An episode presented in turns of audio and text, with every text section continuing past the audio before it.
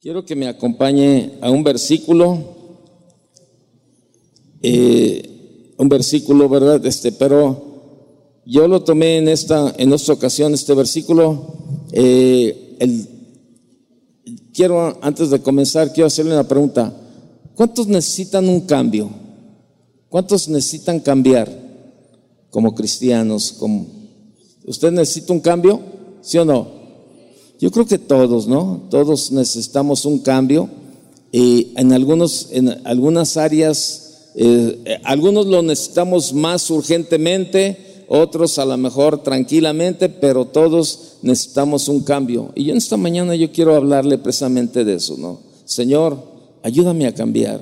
Solos no podemos, solos no podemos. Mire, ya basta de perder el tiempo, la verdad, basta de perder el tiempo tantos años tratando de cambiar sin haberlo, sin haberlo logrado. ¿Por qué? Porque jamás en nuestras propias fuerzas vamos a poder cambiar ninguna área de nuestra vida, ninguna actitud, ningún, este, ningún comportamiento. Necesitamos la ayuda de Dios. Necesitamos la ayuda de Dios y necesitamos cambiar. Nos hemos, a través de los años, a través de los tiempos, ¿verdad? Que han pasado como cristianos, nos hemos amoldado, nos hemos amoldado, como dice su palabra en Romanos 12.2, ¿verdad? No os amoldéis, ¿verdad? No se amolden al, al, mundo, ¿verdad? Ni, ni, ni, a la vida, ¿no? De, de este mundo. Y muchos cristianos se han amoldado a ese estilo de vida, ¿verdad? Estamos los domingos en la iglesia, pero muchas veces solamente es para callar la conciencia, solamente porque de niños nos enseñaron en la religión tradicional que todos los domingos, ¿verdad? Teníamos que ir al templo. Y muchos solamente han cambiado de banca, pero sus maneras de vivir sigue siendo la misma, a pesar de los años y los años. Y lo has intentado una y otra y otra y otra vez y no has logrado nada. No has logrado nada. ¿Por qué? Porque eh, lamentablemente, pues no está, en tus, eh, no está en tus manos, ¿verdad? Los cambios. Está en las manos de Dios. Pero, pero con tu obediencia. O sea, Dios es un caballero y Dios nos va a respetar. Y yo quiero que vaya, eh, usted lo va, léalo si quiere en su versión, la que tiene usted ahí, eh, Efesios capítulo 4, verso 23. Yo se lo voy a leer en la versión de nueva traducción viviente, ¿verdad? El tema de esta, esta enseñanza es, Señor, ayúdame a cambiar. Y dice el verso, voy a leer desde el verso 22, eh, Efesios 4, 22. Dice, desháganse de su vieja naturaleza pecaminosa y de su antigua manera de vivir, que está corrompida por la sensualidad y el engaño. Verso 23, en cambio, en cambio, dejen que el Espíritu les renueve los pensamientos y las actitudes Dejen que el Espíritu les renueve los pensamientos y las actitudes. Y fíjese que eh, es, es exactamente lo que necesitamos saber. Ahora bien, todos sabemos, mire, todos sabemos que las indicaciones o los manuales hay que leerlos desde el principio, ¿verdad? Este, y del principio al final, eh, de arriba hacia abajo, y por, por eso se llama manual, ¿verdad? Una guía de instrucciones para obtener un buen rendimiento, porque eh, en algunas ocasiones los ensambles de lo que estamos eh, armando o arreglando o haciendo, pues lleva una, una, frecuencia de, de, cómo debe de ser.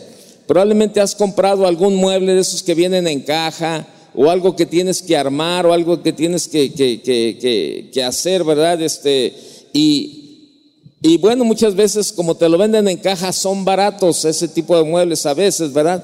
Como ya están en cajas, ¿verdad? Este, los hacen por serie, los meten en cajas, te, te meten una hoja o un instructivo que le llaman manual. Este, son baratos, pero el precio lo pagas cuando lo tienes que armar. Sí, así es sencillo, es barato para la compra, pero el precio se paga cuando lo tiene uno que armar. Si no sigues las indicaciones como dice el manual, lo más probable que te va a pasar es lo que en alguna ocasión a mí ya me pasó, ¿no? O sea, te tocará empezar de nuevo una, una, una y otra vez. ¿Hasta qué? Hasta que le entiendas. Bueno, la Biblia es igual. Muchas veces en la vida nos toca empezar en la vida una y otra vez, aún como cristianos, porque no sabemos leer la palabra de Dios. No empezamos a obedecerla desde el principio. y así vamos avanzando. Usualmente lo usamos como un menú, un menú, deme de este, deme de este, eh, prepáreme esto, prepáreme aquí, ¿verdad? Pero, este, eh, pero esto me gusta y después eh, queremos resultados cuando nos saltamos el proceso. Hace ocho días, ¿verdad? Andaba por aquí Manolo y traía, y traía una hoja con el menú para armar, para armar el menú que, este, que para el, Congreso de Matrimonios, ¿verdad? Allá en Cancún. Y entonces ahí venía, pues que el plato fue, este, eh, entrada, ¿no? Pues que una ensalada así, así, así, venían como tres, cuatro clases de ensalada. Luego venía este plato fuerte, ¿no? Pues que este, este, este, y luego, no, pues que postre, y venían de diferentes cosas, entonces tú lo estabas armando ahí, no, pues mira, puede ser plato fuerte este, la ensalada esta, el, el, el postre este, o puede ser estos dos y así, o sea, armándolo. Entonces es como un menú y muchos cristianos toman la Biblia como un menú. Vamos y tomamos lo que nos gusta solamente. No nos apegamos a vivir los principios, ¿verdad? No nos apegamos ahora sí a obedecerlas desde el principio. Así es como, como manejamos muchas veces la palabra. Y no podemos, definitivamente, no podemos mejorar el modelo de Jesús. Él escogió discípulos para encargarles el Evangelio cuando ya no esté, cuando ya no es, cuando ya no estuviera. Eh, él, entonces los discípulos se les, se les encarga, eh, por ejemplo, propagar el Evangelio, todo ese tipo de cosas. Pero sin embargo, muchas veces no lo hacemos. ¿Por qué? Porque leemos la palabra de Dios como cada uno eh, queremos, entendemos y deseamos. Así es, de sencillamente. Romanos capítulo 12, verso 2 dice, eh, en la nueva versión, ¿verdad? Dice, no se amolden al mundo actual, sino sean transformados mediante la renovación de su mente. Así podrán comprobar cuál es la buena voluntad de Dios, cuál es la voluntad de Dios buena, agradable y perfecta. En otra versión de Biblia, la Biblia que se llama Dios habla hoy, este mismo versículo de Romanos 12.2 dice, cambia tu manera de pensar para que cambie tu manera de vivir. Así es sencillo. La escritura demuestra eh, en repetidas ocasiones la necesidad y la importancia de que se produzca una renovación en nuestras vidas. Todo esto, todo esto producto de, la acción amorosa y, poderosa de Dios en, en nosotros. Es la principal razón, la más importante. No se amolden al mundo actual, dice la palabra, sino sean transformados. No se amolden. O sea, no adaptéis, no conforméis, no vivan según a este mundo actual. Y el problema es que ya muchos cristianos viven, viven en este mundo actual como si nada. ¿Por qué Dios ordena esto si es que Él mismo decidió ponernos en este mundo? ¿Por qué si el Señor Jesucristo mismo le rogó al Padre que nos quite del mundo? Pues obviamente tiene sus, sus propósitos, el propósito de Dios y el mundo, ¿verdad? Lo vemos ahí en Efesios capítulo 1, ¿no? Fuimos creados con un propósito, un propósito divino, diseñado antes de la creación del mundo. Fuimos predestinados para ello en amor y Jesucristo vino a la tierra para hacer posible el cumplimiento del pan del Padre. O sea, hay un propósito de Dios en toda esta parte. Hay un propósito de Dios en, que usted y yo estemos aquí. Y, y tenemos que apegarnos a los principios. Tenemos que hacer, ¿verdad? Este, lo, que, lo, que debemos, lo que debemos de hacer. El problema es, el problema es que este, no nos sujetamos, ¿verdad? a nuestra manera de vivir como, como debe de ser. Entonces, eh, e, eso es lo que, lo que hemos, a donde hemos llevado. Entonces, este, eh, déjeme decirle algo. Eh, muchas veces nosotros este, estamos, por ejemplo, ahorita, ahorita oramos por algunas peticiones, ¿verdad? Y incluso algunas veces usted trae algunas peticiones de gente que no es cristiana y, las llena y, ay, para que conozcan al Señor, una sanidad, no conocen a Dios y está enferma de cáncer, o sea, eh, no conocen al Señor y, tiene diabetes, X cosa. Pero sabe, eh, déjeme decirle algo, Dios está mucho más interesado en cambiar nuestra mente, nuestro pensamiento, que en cambiar nuestras circunstancias. Queremos que Dios cambie nuestras circunstancias. Y yo no dudo que muchos de ustedes Dios quiere, quieren que, muchos de ustedes quieren que Dios cambie las circunstancias que están pasando actualmente. Y si yo le pregunto, ¿cuántos necesitan un cambio? Sí, yo necesito que Dios cambie mi circunstancia. Estoy pasando un tiempo difícil económicamente. Sí, que Dios cambie mi circunstancia. Estoy teniendo un problema matrimonial. Tengo un problema familiar. Tengo un problema de enfermedad. Tengo un problema de tal. Pero Dios está más interesado en cambiar nuestros pensamientos que en cambiar nuestras circunstancias. Queremos que Dios cambie nuestras circunstancias. Queremos que Él nos quite todos los problemas todo el dolor, toda la angustia, todo el sufrimiento, las enfermedades, toda la tristeza. Y Dios dice, sí, que sé que es importante, pero realmente más importante es lo que sucede en ti. Estoy mucho más interesado en cambiar lo que sucede en ti que lo que, lo que sucede fuera de ti. Y ese es, el, ese es el pensamiento de Dios. O sea, es el pensamiento de Dios de que Dios quiere, Dios quiere cambiar quiere cambiar lo que está dentro de nosotros, no lo que está afuera de nosotros. Entonces, y, es, y es el principio. Por eso necesitamos un cambio, un cambio de vida, un cambio en, en nuestro pensamiento. Y el cambio de tu entorno comienza en el cambio de tu vida. Cuando tú comienzas a cambiar tu vida, tu entorno comienza a cambiar. Y por eso e, esto es, esto es una petición individual personal, Señor, ayúdame a cambiar. No, yo, no es una petición en, grupo, Señor, ayúdanos a cambiar, porque realmente pues ahí entre la bola, pues todos nos vamos y ahí nos, nos, nos, este, ahí nos, este, nos escondemos, ¿verdad? Señor, ayúdanos. No, Señor, ayúdame, ayúdame a cambiar, Señor. Yo recuerdo cuando estaba estudiando esto, ¿verdad? Estaba preparando, recuerdo perfectamente eh, cuando, cuando yo tuve ese accidente, que tuve el encuentro con el Señor, que fui con Él y le dije, eh, eh, Señor, si es verdad, si es verdad todo lo que me dicen de ti, que tú puedes cambiar mi vida, que tú puedes quitarme del alcohol, que tú puedes quitarme del tabaco, de las drogas, que tú puedes hacerme diferente, Señor. Si es verdad todo lo que me han dicho de ti, ayúdame, Señor. Necesito un cambio, Señor. Yo ya no quiero vivir igual. Lo he intentado, yo le decía al Señor, lo he intentado, Señor, no una. Muchas veces, Señor, lo he intentado con, con métodos, lo he, lo he intentado con estrategias, lo he intentado en mis fuerzas, lo he intentado de tantas y de tantas cosas y no lo he logrado. Pero si tú puedes, ayúdame. Ya no me, no me gusta la vida que llevaba. Y sabe, es verdad, no me gusta, no me gustaba la vida que llevaba.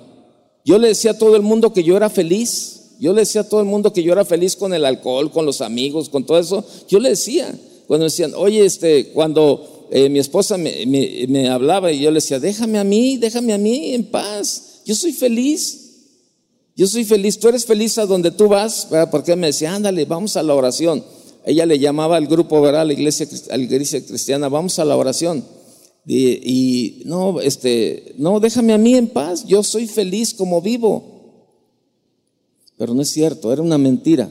Y sabes, muchos, muchos, me, me puedo atrever a decir, muchos, no unos cuantos, muchos de los que estamos en este auditorio, no nos gusta la vida que estamos llevando.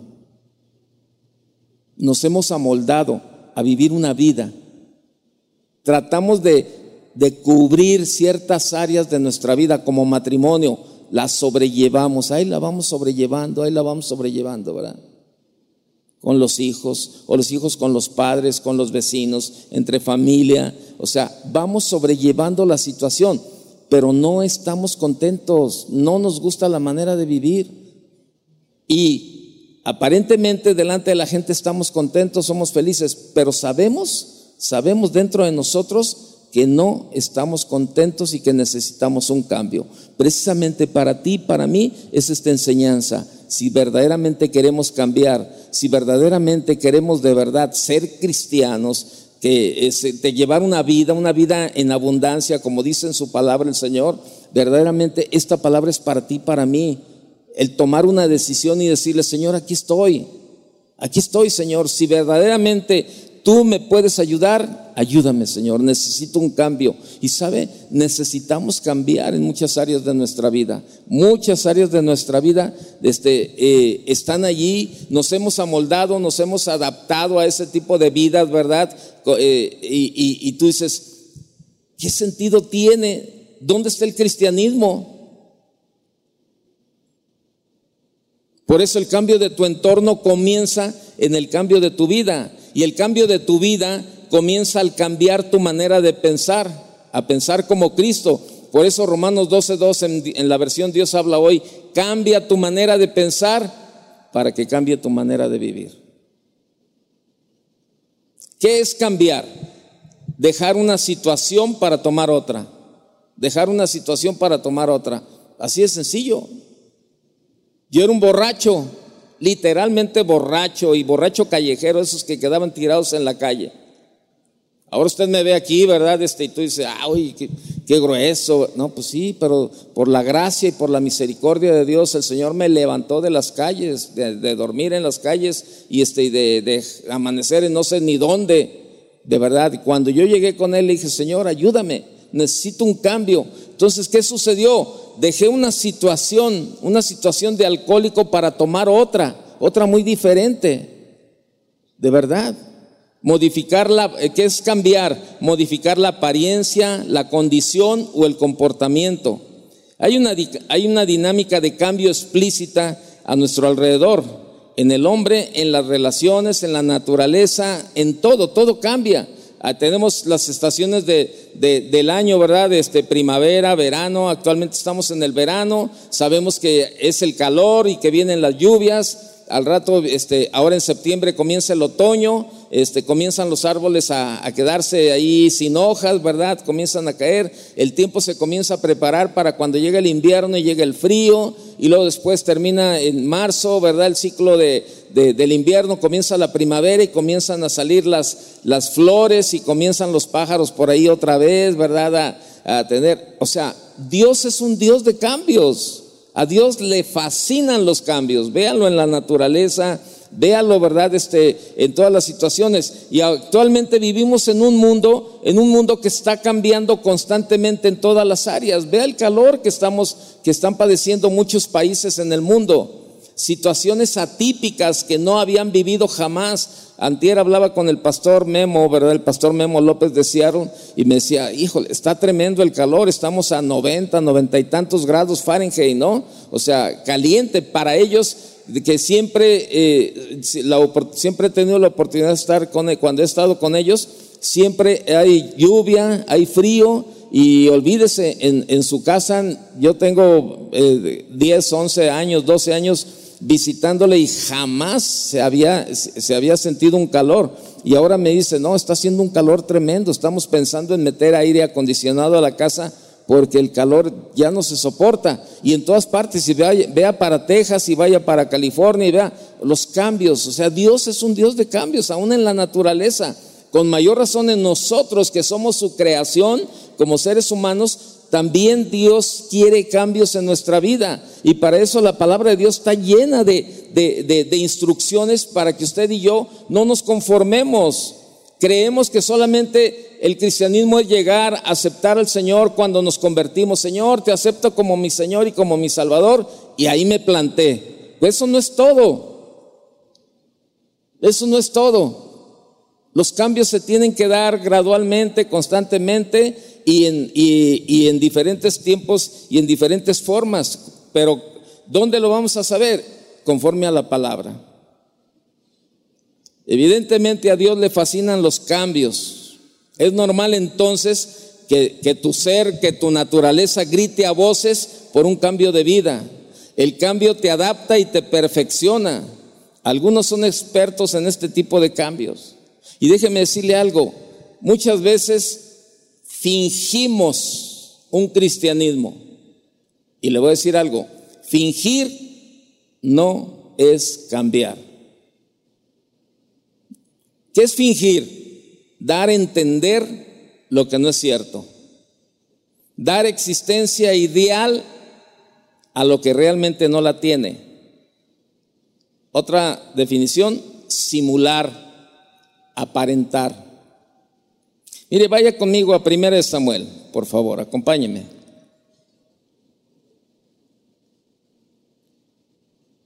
Primero Samuel capítulo 21, verso 13.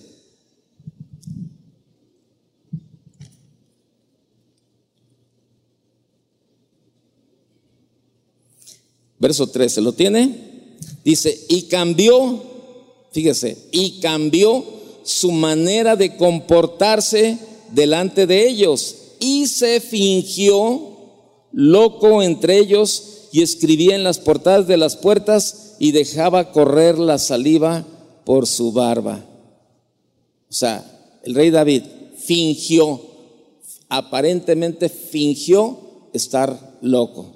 En otra versión dice, por lo tanto, cuando estaban por apresarlo, fingió perder la razón y en público comenzó a portarse como un loco, haciendo garabatos en las puertas y dejando que la saliva le corriera por la barba. Fíjese, o sea, sufrió, más bien, tuvo un fingimiento, mas no un cambio. Él trató de, o sea, fingió para para, eh, para cuidarse, para guardarse, ¿verdad? Pero dice, cambió su manera de comportarse. O sea, no era, no era su actitud, no era la normal. Cambió su manera de comportarse. Pero después dice más adelante, fingió. Y sabe, es lo que ha pasado con muchos cristianos. Nos convertimos, conocimos del Señor, este, leemos la Biblia, venimos a la iglesia, pero fingimos ser cristianos. Cambiamos nuestra manera de comportarnos, dejamos de ir a la religión tradicional, venimos aquí, ¿verdad? Desde anteriormente íbamos y nos la pasamos 20 minutos, media hora, lo que duraba la reunión por allá, cambiamos de lugar, cambiamos de, de iglesia, pero muchas veces estamos fingiendo un cristianismo Fingimos un cristianismo. Y le repito la definición de fingir, dar a entender lo que no es cierto. Otra definición, dar existencia, dar existencia ideal a lo que realmente no la tiene. Otra definición, simular, aparentar. Y eso es lo que hizo David cambió su comportamiento. ¿Pero por qué cambió? Porque fingió. Fingió. Pero el cambio de vida que tu ser, que nuestro ser necesita es más radical. Se trata de encontrar la verdad, de no ser así. Solo será, será solo un intento y te dejará más frustrado e infeliz que antes. Juan capítulo 8, verso 32, no lo busques, anótelo solamente, usted lo conoce, dice, y conocerán la verdad y la verdad que los hará libres. Juan 14, 6 dice, Jesús les dijo, yo soy el camino y la verdad y la vida. El cambio de vida que Dios propone se trata de confrontarnos con su verdad la que nos revela cuáles son las cosas que no están bien y que deben ser cambiadas. Así de sencillo. La palabra de Dios nos confronta con la verdad. ¿Cuál verdad?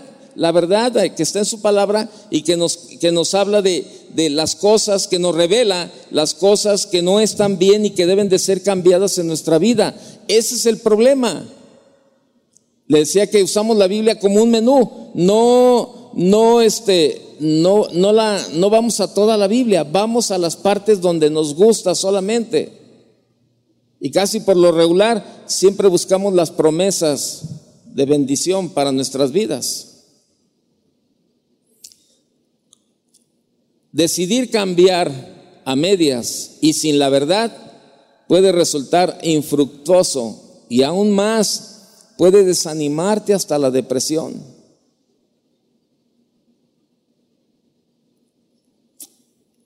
Platican la historia de un carpintero que ya estaba entrado en sus años y estaba listo para retirarse. Y Este carpintero fue con su jefe y le comentó sus planes de dejar el negocio de la construcción para llevar una vida más placentera con su esposa y disfrutar de su familia. Él iba a extrañar su cheque mensual, pero necesitaba retirarse. Ellos superarían esta etapa de alguna manera.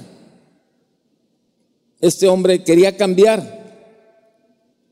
El jefe sentía ver que su buen empleado dejaba la compañía y le pidió que construyera una sola casa más como un favor personal. El carpintero accedió, pero se veía fácilmente que no estaba poniendo el corazón en su trabajo. Utilizaba materiales de inferior calidad y el resultado era deficiente. Era una desafortunada manera de terminar su carrera. Cuando terminó su trabajo y su jefe fue a inspeccionar la casa, el jefe, de, el jefe le extendió al carpintero las llaves de la puerta y le dijo, esta es tu casa. Dijo, es mi regalo para ti. A nosotros, a nosotros nos toca decidir hasta dónde, cómo y qué queremos cambiar. Y eso va a determinar cuán profundo y cómo, cómo vamos a vivir este cambio. ¿Cuándo comienza el cambio? Los cambios comienzan en Cristo. Comenzó por gracia en el mismo instante en que recibiste a Jesús en tu corazón. Esa sensación inexplicable que sentiste al aceptar a Cristo es la señal de que tu vida ya no sería la misma. Todo tu ser te dice, ahora sí que va a ser distinto. Ese es Dios. Filipenses 2.13 dice, que obra en vosotros tanto el querer como el hacer por su buena voluntad. Dios desea que tu vida cambie para bien y que te parezcas cada vez más a Jesucristo. En tantos años de haber estado alejados de Dios, nos llenamos de cosas que para tener un cambio verdadero de vida tenemos que derribar y desechar. Muchos todavía venimos arrastrando las cosas del mundo. Todavía venimos arrastrando cosas que, que, ya no tienen nada que ver con nuestra manera de vivir como cristianos. Vaya a Efesios, por favor, vaya conmigo al libro de Efesios. O sea, seguimos arrastrando muchas cosas que no tienen nada que ver con, con, nuestra manera de, de, de, o sea, con nuestro título de cristianos. No tienen nada, nada que ver. Efesios capítulo 4, por favor, verso 17. Si usted ve el encabezado de, arriba del verso 17, ¿cómo, ¿cómo dice? La nueva vida en Cristo. ¿Dónde comienza el cambio? Los cambios comienzan en Cristo. Y por eso el encabezado dice, la nueva vida en Cristo. Dice, esto pues digo y requiero en el Señor, que ya no andéis como los otros gentiles que andan en la vanidad de su mente. ¿Sí? O sea, dice, no vivan más con pensamientos frívolos como los paganos. Verso 18, teniendo el entendimiento entenebrecido, ajenos a la vida de Dios por la ignorancia que en ellos hay, por la dureza de su corazón, los cuales después que perdieron toda sensibilidad, se entregaron a la, lascivia para cometer con avidez toda clase de impureza. Mas vosotros, o sea, nosotros, no habéis aprendido así a Cristo. Si en verdad le habéis oído, ¿cuántos han oído de Cristo? ¿Usted sí oyó? ¿Ya oyó de Cristo? Dice, si le habéis oído, dice, si en verdad le habéis oído y habéis sido por él enseñados conforme a la verdad que está en Jesús, en cuanto a la pasada manera de vivir, despojaos del viejo hombre que está viciado conforme a los deseos engañosos y renovaos en el espíritu de vuestra mente, o sea, en el pensamiento, y vestidos del nuevo hombre, creado según Dios en la justicia y santidad de la verdad. Por lo cual, desechando la mentira, ¿cuántos de aquí todavía mienten? Ah, ya vi, mire, algunas manos levantadas. Fíjese que gracias por su honestidad, qué bueno. Eso es un primer paso de reconocer. Fíjese, qué bueno, digo, yo, eh, algunas manos se levantaron y este, cuando dije, ¿cuántos mienten todavía? Y algunas manos, qué padre. Digo, no, qué padre que mientan. No, no, no, no, no, no, nada de eso, ¿eh? no confunda. No estoy diciendo qué padre que mientan, no, qué, qué padre que tengan esa honestidad de reconocer. Pero ¿cuántos saben que no todo es reconocer? Sigo leyendo mejor. Dice, Dice, por lo cual, desechando mentira, la mentira, hablad verdad cada uno con su prójimo, porque somos miembros los unos de los otros. Airaos, pero no pequéis. ¿Cuántos de aquí se enojan todavía? Ahora digan, muchos muy sinceros. ¿Cuántos son gruñones? ¿Cuántos necesitan así que urgentemente, así una terapia express de cambio? Decir, ¿sabes qué? necesito un cambio, mano. Pero ¿sabe por qué no cambiamos? ¿Sí sabe? ¿Por qué? ¿Eh? Porque no quiero. Porque no queremos. Nada más por eso. La, el cambio es una decisión personal. Mire, hay un problema bien grave con nosotros los cristianos cuando hablamos de esto. Cuando estamos pensando en, esta, en estas áreas de cambio, estamos pensando en la otra persona. Por ejemplo, si estamos casados, por ejemplo, yo en mi caso, ¿verdad? Haga de cuenta, yo estoy hablando de cambios y a lo mejor estoy pensando en, en los cambios que mi esposa necesita tener en su vida. Y digo, no, sí, pero también ella necesita, hacer esto y esto y esto, ya, es que me manda mucho y me golpea y ya necesita cambiar y todo eso, ¿verdad? Yo estoy pensando, estoy hablando figurativamente para que no, digo, para, ya, ya conocen a mi esposa que ni una mosca mata, ¿no? Pero tiene quien se las mate, pero entonces, este, el, o sea, estoy hablando figurativamente para que no se vaya por otro lado. Y está la esposa, está el esposo, la esposa igual Sí, Señor, necesito cambiar. Pero sí, Señor, también Él, Él es un, Él es un, iba a ser otra cosa. Eh, eh, pero no entiende, Señor, pero mira, Señor, y Él, su carácter y eso. No cambiamos por estar afanados viendo la vida de los demás. Y nos justificamos, nos justificamos, o sea, nos justificamos diciendo, bueno, sí, pero también Él, Él necesita cambiar. Si es cierto, Señor, yo necesito cambiar, pero también Él, cámbialo, Señor. Si no lo cambias, llévatelo, Señor. Así, casi, casi, ¿verdad? Este, le decimos al Señor, ¿no? Este, eh, eh, ¿Cómo dice? Ilumínalo y si no, elimínalo, Señor. ¿Verdad? Ilumínalo, Señor, y si no, elimínalo, ¿no? No, no, no, no, no. O sea, el cambio es personal. Diga usted, personal. O sea, eso habla de mí nada más. ¿Está de acuerdo o no? Repito la pregunta del principio, ¿cuántos necesitamos un cambio?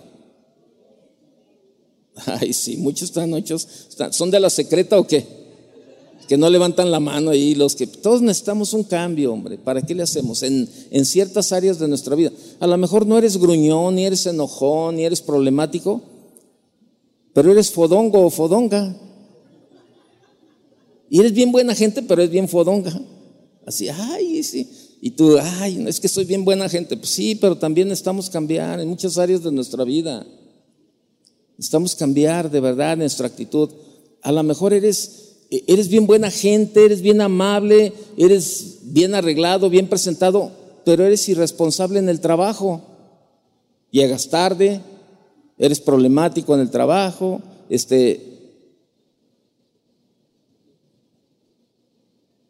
Y todo tiene que ver con nuestra vida como cristianos. ¿Por qué? Porque la gente ya no habla de, Juan, de Pedro, de Toño o de Manuel, no, la gente habla de Cristo. Por eso la palabra dice que por su mal testimonio, dice, por su causa, Cristo es vituperado.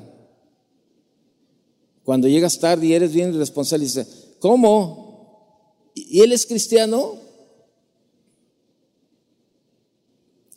Mire, hace unos días me llamó alguien y me dijo, Toño, recomiéndame a alguien para, para un trabajo. Este, no me acuerdo de qué era. Y este, y me dijo, ¿sabes qué? Busquen el directorio. Mejor. Me dijo, no, pero pues ahí hay mucha gente en la iglesia. ¿A poco no hay un fontanero? Hay un esto, hay un lo otro, hay un este, todas las profesiones. Mira, de todas las profesiones no tengo duda que hay de todas las profesiones.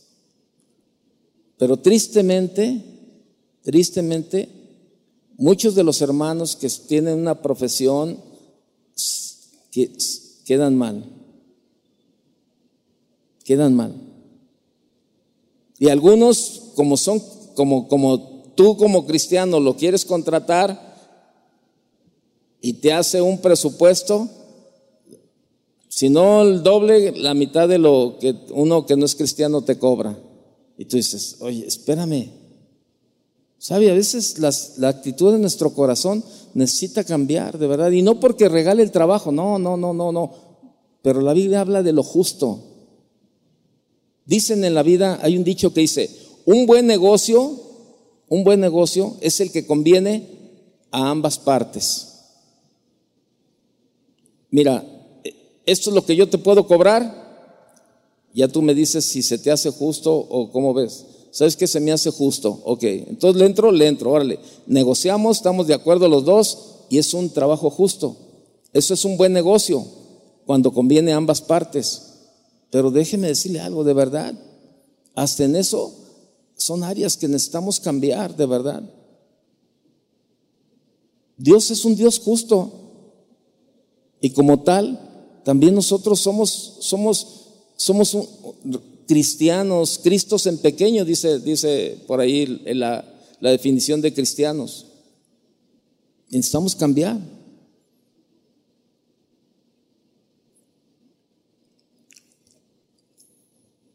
Ezequiel 14:3, no lo busque, nada más anótelo. Dice, hijo de hombre, estas personas han hecho de su corazón un altar de ídolos malolientes y a su paso han colocado trampas que los hacen pecar. O sea, los cambios. Mire, el cambio no es mágico. Sí sabe lo que es la magia, ¿no? Que ahí este, haga de cuenta, llega el mago y luego le hace, le sacas unos polvitos de, de, a lo mejor es azúcar o lo que sea, ¿verdad? Ahí, y lo le echa al, al, al, sombrero y luego mete la mano y saca ahí una, una, un conejo, ¿verdad? este, y todos, ¡ay! Y todos por acá, o se mete una caja y luego desaparece y sale por acá en otro lado, y entonces, ¡ah! ¡Qué tremendo la magia, ¿no? Bueno, el cambio no es magia, no es mágico. Hay un proceso. Hay un proceso por el que debemos de pasar y que se activa, este cambio, este proceso se activa en el momento en que nuestra voluntad, fíjese bien, nuestra voluntad se somete a Dios y reconocemos que nuestros pensamientos no son los mejores para gobernar nuestra vida. Por eso yo le decía el versículo, cambia tu manera de pensar para que cambie tu manera de vivir. ¿Por qué? Porque los pensamientos son los que nos llevan a las acciones. Usted en la mañana se despertó temprano o desde anoche, desde anoche dijo, ¿sabes qué? Hay que llegar temprano, la verdad, quiero llegar temprano a la iglesia. Desde anoche usted lo pensó, dijo, ¿sabes qué? ¿Cómo puedo hacer? bueno, voy a planchar mi ropa desde ahora, quiero levantarme temprano, ya tengo mi ropa planchada, voy a poner la, alarma del despertador y este, me meto a bañar para llegar temprano. Ya desde en la noche usted llegó el pensamiento que, quería venir a la iglesia y comenzó, comenzó ah, el proceso, ¿verdad?, de cambio para llegar temprano. Pero desde la noche cuando usted lo pensó, y así es en la vida, así es en la vida. Cuando pensamos diferente, nuestra vida es diferente también. Y eso es lo que ayuda realmente. Por eso el cambio no es mágico. Hay un proceso por el que debemos de pasar y que se activa en el momento en que nuestra voluntad se somete a Dios y reconocemos que nuestros pensamientos no son los mejores para gobernar nuestra vida. Si tú tienes un pensamiento lleno de resentimiento, lleno de coraje, lleno de, de enojo, lleno de ira, lleno de amargura, ¿cómo van a ser tus acciones? Igual, de ira, este, de amargura, de, resentimiento contra, contra la gente, ¿verdad? y sobre todo si tienes cerca a la persona que tú, según tú, no has perdonado, tu, en tu pensamiento está y sigues dándole vueltas y vueltas y vueltas y vueltas. Por eso, 2 Corintios capítulo 10, verso 5 dice, derribando argumentos, derribando argumentos y toda altivez que se levantan contra el conocimiento de Dios y trayendo cautivo todo pensamiento a la obediencia de Cristo. Todo pensamiento a la obediencia de Cristo. ¿Qué sucede? Esto derriba los ídolos y cambia tu manera de pensar. ¿Dónde comienza el cambio entonces? En nuestra mente. Por eso Romanos dice, no, dice, no, este, no os amoldéis, ¿verdad?, al mundo actual, dice, sino este, que debemos de renovar nuestra mente. ¿Por qué? Porque de ahí es donde salen los cambios. Allí Dios empieza a sembrar la verdad para que se produzca el cambio de enfoque en nuestra manera de pensar, en nuestras ideas. Los pensamientos son el resultado de lo que hemos vivido. Los pensamientos producen emociones. Em, las emociones son las manifestaciones visibles de nuestros pensamientos. Necesitamos primero reconocer que nuestra manera de pensar nos ha generado serios problemas y limitaciones. Por eso, hace un momento que leíamos Efesios 4:22, por eso ya no vivan ni se conduzcan como antes, cuando los malos deseos dirigían su manera de vivir. Ustedes deben cambiar, dice Efesios 4:23 en otra versión, ustedes deben cambiar completamente su manera de pensar y ser honestos y santos de verdad, como corresponde a personas que Dios ha vuelto a crear para ser como Él. Y sigo leyendo Efesios 4:20, leíamos 4:26, dice, airaos, pero no pequéis, no se ponga el sol sobre vuestro enojo. Vea lo que dice el verso 27, ni deis lugar al diablo. El enemigo es el que toma ventaja cuando no cambiamos las áreas que tenemos que cambiar en nuestra vida. Verso 28, el que hurtaba no hurte más y no trabaje, haciendo con sus manos lo que es bueno para que tenga que compartir con el que padece necesidad. Ninguna palabra corrompida. Híjole, qué tremendo eso, ¿no? Porque todavía muchos cristianos, ah, víboras y tepalcates y tulipán, y sabe qué tanto rollo salen ahí. Ninguna palabra corrompida salga de vuestra boca, sino la que sea buena para la necesaria edificación a fin de dar gracia a los oyentes. Y no, contristéis al Espíritu Santo de Dios con el cual fuiste sellados para el día de la redención. Verso 31. Quítense, quítense de vosotros. En otra versión dice, abandonen, abandonen, abandonen toda amargura, enojo, ira, gritería y maledicencia y toda malicia. Antes, sed benignos unos con otros, misericordiosos perdonándoos unos a otros, como Dios también nos perdonó a vosotros en Cristo. Mire, anoche estaba viendo yo una, ayer en la tarde, estaba viendo una película muy bonita que se llamaba, ¿verdad? Este, eh, el, destino, algo así, el destino, un cambio en tu vida. Se trataba de, puros jóvenes, puros jóvenes este, maleantes, ¿verdad? En Estados Unidos que caían a una especie de correccional era una cárcel, pero muy diferente a la cárcel normal, sino que era una como correccional para jóvenes, ¿verdad? Entonces, eh, pues entraban los jóvenes allí a, ese lugar, ¿verdad? Y, pues eh, todos iban llenos de amarguras, de resentimientos por cómo los había tratado la vida, ¿verdad? Y todo eso. Entonces, este, se, eh, estaban ahí, ahí mismo se golpeaban y tenían, tenían celdas donde los que se peleaban los metían, ¿verdad? Como un calabozo y, este, y entonces el director platica con, con uno de, los, de, los, de las personas encargadas también y dice, ¿sabes qué? No estamos logrando el propósito, la verdad. No estamos logrando el propósito para lo que es. Se llama correccional, o sea, se supone que es para corregir. Dice, pero no se está logrando el propósito. Muchos de estos jóvenes vuelven a salir a la calle, a, la delincuencia, muchos este, los matan, otros este, vuelven a caer otra vez acá, todo eso necesitamos hacer.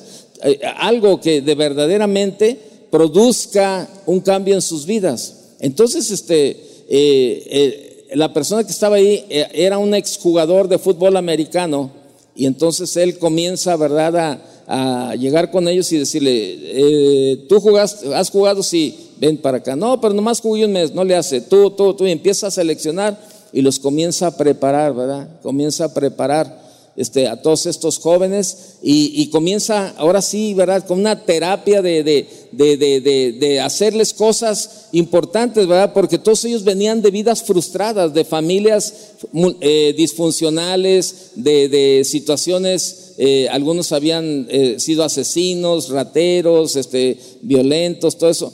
Y les comienza a meter ahí, ¿verdad? Dice, ¿saben qué? Es tiempo de que ustedes dejen de ser perdedores. Toda su vida han sido perdedores, la verdad. Este, toda su vida, dice, han, han sido un, un lastre, han, han, este, frustrado sus mejores pensamientos, sus mejores anhelos, sus mejores tiempos de su vida, los han echado al caño por la manera de vivir no han entendido que ustedes son ganadores. Aunque estén aquí adentro, ustedes tienen que tener ese pensamiento de ganadores. Y, pues los chavos no se la creen al principio, ¿no? Y este hombre comienza a tratar con ellos y a prepararlos todo. Y, van, a, van a una a una universidad, a las diferentes universidades para que los metan en la liga de fútbol y cuando saben que son puros delincuentes, todo el mundo le da la espalda. Y llegan a una universidad cristiana y entonces el, director de deportes, ¿verdad? de fútbol, le dice, oye, pero todos ellos son delincuentes, ¿verdad? Dijo, sí. Dice, sí, son delincuentes. Dice, no sabes que no te podemos ayudar. Y entonces ya se iban y otro, el otro que lo iba acompañando, dijo, oiga, usted es cristiano, ¿verdad? Sí.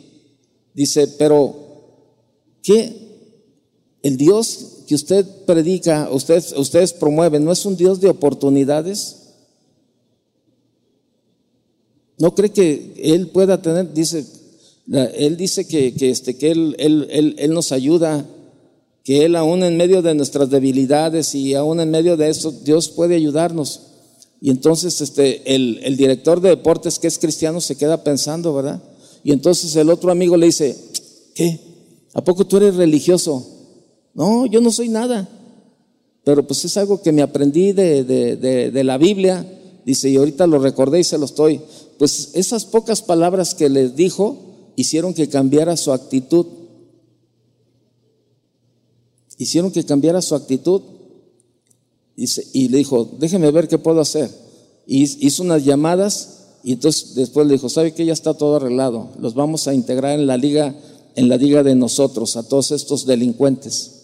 Y entonces el, otro le dice, ¿sabes qué? El que, el que le dijo los, los versículos le dijo, mira, deberíamos de, deberías de aprender a, rezar, le dice ahí en esa, en esa parte, deberías de, aprender a, deberías de aprender a rezar. Dice, y es algo que en el grupo deberíamos de tener. Y sabe, comienzan a hacer y cambian la mentalidad de los chavos. Em, comienzan a salir y, se ve que es una historia real porque empiezan a decir, fulano de tal, pues este, su vida cambió, tiene su matrimonio, todo así. Pero había algunos que dice, fulano de tal, pues regresó a los asaltos, lo mataron, otro quedó tirado porque lo golpearon y quedó muerto. O sea, cambiaron los que quisieron. Cambiaron los que quisieron. O sea, fue cuestión de decisión. Y eso es la vida. En la vida como cristianos, es, usted es, cristiano por decisión, no por presión. Así es sencillo. Entonces, eh, esto es, o sea, y necesitamos eh, algunos requisitos para, para el cambio. Uno de ellos, el primer requisito es la fe. La fe, tener fe es estar seguro de lo que espera, es estar convencido de lo que no se ve. Necesitamos como primer paso la fe. El segundo, la obediencia. Primera de Pedro 1.14 dice, pórtense como hijos obedientes y no sigan los dictados de sus anteriores malos deseos de cuando vivían en la ignorancia. Al contrario, Vivan una vida completamente santa porque santo es aquel que los ha llamado. Ya la va la fe, ya va la obediencia. Ahora viene un tercer punto, el esfuerzo. Salmo 31, 24 dice, ustedes los que esperan en el Señor, esfuércense y cobren ánimo. Y el último, también mucho, muy importante, es la paciencia. Deuteronomio 7:22 dice, poco a poco el Señor tu Dios irá expulsando a esas naciones de tu paso. Mire, pensar que Dios lo hará solo no es cambio, es magia. Dios no lo va a hacer solo. El cambio tiene dos partes. El cambio tiene dos partes. Dios y yo. El cambio tiene dos partes, Dios y yo. Y aquí, aquí no hay, no hay opción. Hace mucho tiempo usted y yo tomamos una decisión de buscar un cambio con la ayuda de Dios. Y bueno, Dios no ha terminado, pero nos hemos resistido. Nos hemos resistido a que Dios haga la obra que Él ha preparado y Él ha planeado en nuestras vidas. Dice Jeremías 18:6, ¿no podré yo hacer de vosotros como este alfarero, oh casa de Israel? Dice Jehová, he aquí que como el barro en la mano del alfarero, así sois vosotros en mi mano, oh casa de Israel. El mundo siempre habla de cambios, créamelo. Pero todo lo que dicen que van a hacer y dejan de hacer es en su propia fuerza. Por esto es que siempre están en lo mismo, siempre están en lo mismo y no consiguen cambiar. Es muy importante que reconozcamos que los cambios no los podemos hacer en nuestras propias fuerzas.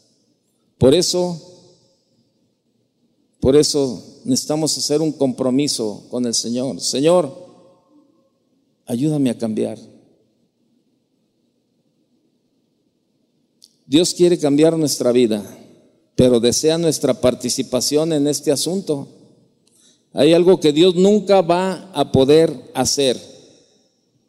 Hay algo que Dios nunca va a poder hacer. Y es la parte que nos corresponde. Porque Dios, como el caballero que es, nos respeta. ¿Estás a gusto como tú vives? No hay problema. Tú sigue viviendo. Pero después, no llores por las consecuencias. Ni vengas a reclamarme por las consecuencias. Está bien, yo te respeto. Por eso le repito, hay algo que Dios nunca va a poder hacer y es la parte que nos corresponde. En otras palabras, hacemos lo que debemos hacer y Dios hace lo que Él quiere en nuestra vida. Dios nos dice, haz lo que tú puedes y yo hago lo que quiero. Dios necesita solo un poco de nosotros para bendecirnos y cambiarnos y hacer lo que anhela hacer en nuestras vidas. ¿Qué es lo más difícil de hacer para Dios? Fíjese bien, ¿qué es lo más, qué es lo más difícil de hacer para Dios? ¿Sanar un leproso? ¿Sanar a una persona de sida? ¿Levantar un muerto? ¿Abrir el mar rojo? ¿Hacer un milagro financiero? Pues no porque ya lo hizo y lo, lo vemos en su palabra. Lo más difícil para Dios es cambiarnos a nosotros mientras no sometamos nuestra voluntad a su obediencia. Y le pongo un ejemplo, ¿cuántos años? ¿Cuántos años? Mire, le voy a poner un ejemplo de eso que le estoy diciendo. No estoy diciendo ninguna herejía. O sea, lo más difícil para Dios es cambiarnos a nosotros. ¿Por qué? Porque no queremos someternos, no queremos obedecer, no nos hemos decidido. ¿Sí? Y, y le pongo un ejemplo. ¿Cuántos años le ha tomado a Dios cambiarle su mal carácter? ¿Cuántos años tienes de cristiano y tu carácter es el mismo?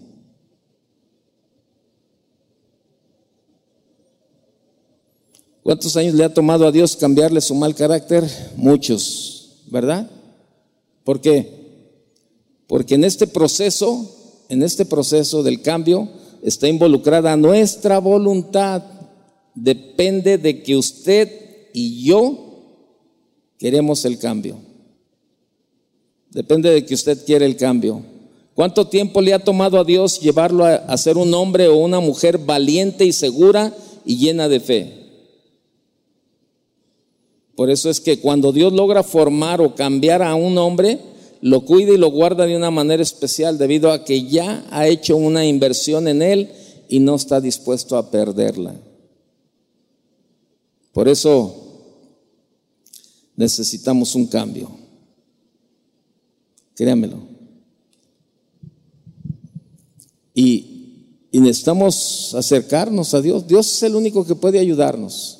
Dios es el único que puede ayudarnos. Dice, ya con esto termino. Dice el verso, el verso, eh, Salmo 73, 28, dice, pero en cuanto a mí, el acercarme a Dios es el bien. He puesto en Dios el Señor mi esperanza para contar todas sus obras. Acercarse a Dios de labios no es suficiente. Isaías 29, 13 dice, pues el Señor, dice pues el Señor, porque este pueblo se acerca a mí con su boca y con sus labios me honra, pero su corazón está lejos de mí y su temor de mí no es más que un mandamiento de hombre que les ha sido enseñado. Hebreos 4:16 nos habla de que debemos acercarnos con un corazón sincero. Acerquémonos pues confiadamente al trono de la gracia para alcanzar misericordia y hallar gracia para el oportuno socorro. Y le pongo una ilustración. Imagínese usted que Dios dice, imagínese que Dios nos está hablando y nos está diciendo, el domingo me estás adorando y el lunes estás mintiendo en tu trabajo. El domingo me adoras y durante toda la semana no le hablas a nadie de mí. El domingo me adoras y el sábado estuviste en, el antro, en la discoteca o en la cantina. El acercarse a Dios y honrarlo con nuestros labios no es suficiente. Tenemos que hacer lo que Él nos ha encomendado. Y hay muchas cosas que venimos arrastrando del pasado y no debería ser, ya no debería de haber una razón. Porque dice 2 Corintios 5, 17, el que está en Cristo, nueva criatura es. Las cosas viejas pasaron y aquí todas son hechas nuevas.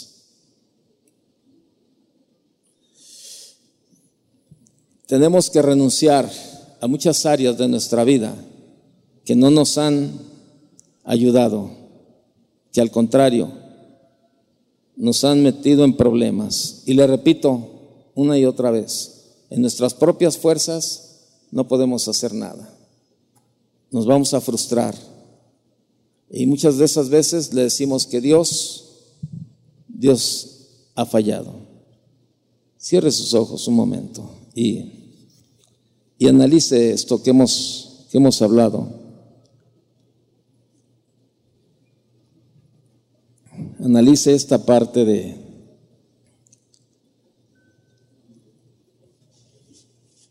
¿En qué áreas tú sabes que necesitas cambiar? Yo creo, sin temor a equivocarme, que todos identificamos esas áreas que por años nos han costado trabajo sacar de nuestra vida, cambiar. Pero hoy es un buen tiempo Hoy es un buen tiempo para que tú y yo le digamos al Señor, Señor, ayúdame a cambiar. Señor, yo no quiero salir igual. Yo creo, Señor, lo que tu palabra dice y creo que tú lo puedes hacer. Pero yo sé que es cuestión de querer. Y hoy, hoy quiero, Señor, un cambio. Si tú quieres ese cambio verdaderamente con un corazón, ponte de pie y tú dile, Señor, yo quiero un cambio en mi vida. Yo quiero, necesito cambiar, Señor, mi carácter. Yo necesito cambiar mi estilo de vida, Señor. Aún, Señor, algunas áreas que están ahí, Señor, guardadas, como la amargura, el resentimiento. Son áreas que no tienen por qué estar ahí, Señor, pero que las he guardado por años y por años, Señor. Y estas, estas áreas dominan mis pensamientos. Y a la vez mi pensamiento domina mi manera de vivir. Levanta tus manos. Levanta tus manos con convicción en tu vida. Nadie te está forzando con una pistola a decir, ponte de pie, levanta tus manos y acepta que necesitas un cambio. Tú has decidido ponerte de pie. Tú has decidido ponerte de pie. Con esa misma decisión que te pusiste de pie, con esa misma decisión comienza el proceso. Y pídele a Dios, pídele a Dios que te ayude a cambiar. Comienza a platicar. Padre, te doy gracias en esta mañana, Señor. Aquí estamos delante de ti, Señor, reconociendo, Señor, que necesitamos un cambio, Señor. Reconociendo que solos no podemos, Señor. Han pasado muchos años, Señor. Han pasado muchos años. Y, Señor, seguimos batallando con lo mismo porque no te hemos dado a ti, Señor, nuestra voluntad. No, no nos hemos sometido a la obediencia a tu voluntad, Señor. Pero hoy en esta mañana, Señor, queremos, queremos, Señor, un cambio. Decidimos, decidimos ir delante de ti y decirte, Señor, si tú puedes, si tú puedes, ayúdame a cambiar, Señor. Yo sé que tú le dijiste a aquel hombre, Señor, cuando fue y te buscó, Señor, para sanar a su hijo. Dijo, Señor, si tú puedes hacer algo, y tú le dijiste a ese hombre, no te preguntes si yo puedo. Pregúntate si tú puedes creer. Y Señor, creemos. Creemos que tú nos ayudarás, Señor. Estamos delante de ti, Señor, reconociendo y Señor, sabemos que tú seguirás hablando nuestra vida, Señor, de esas áreas, de esas áreas que nada tienen que hacer en nuestra vida como cristianos. Señor, te damos gracias por tu palabra, porque a través de tu palabra, Señor, es como tú, Señor, hablas a nuestras vidas, Señor. Sigue hablando con el Señor, sigue poniendo esas áreas en las manos del Señor y del Señor, ayúdame en esta área, Señor, ayúdame. Ayúdame en mi matrimonio, ayúdame en mi familia, tú sabes. Y si es necesario pedirle perdón, hazlo. Señor, perdóname, porque me has hablado mucho tiempo, Señor, y yo no he decidido obedecerte. Pero hoy, hoy tomo la decisión. Sigue hablando, sigue hablando con el Señor.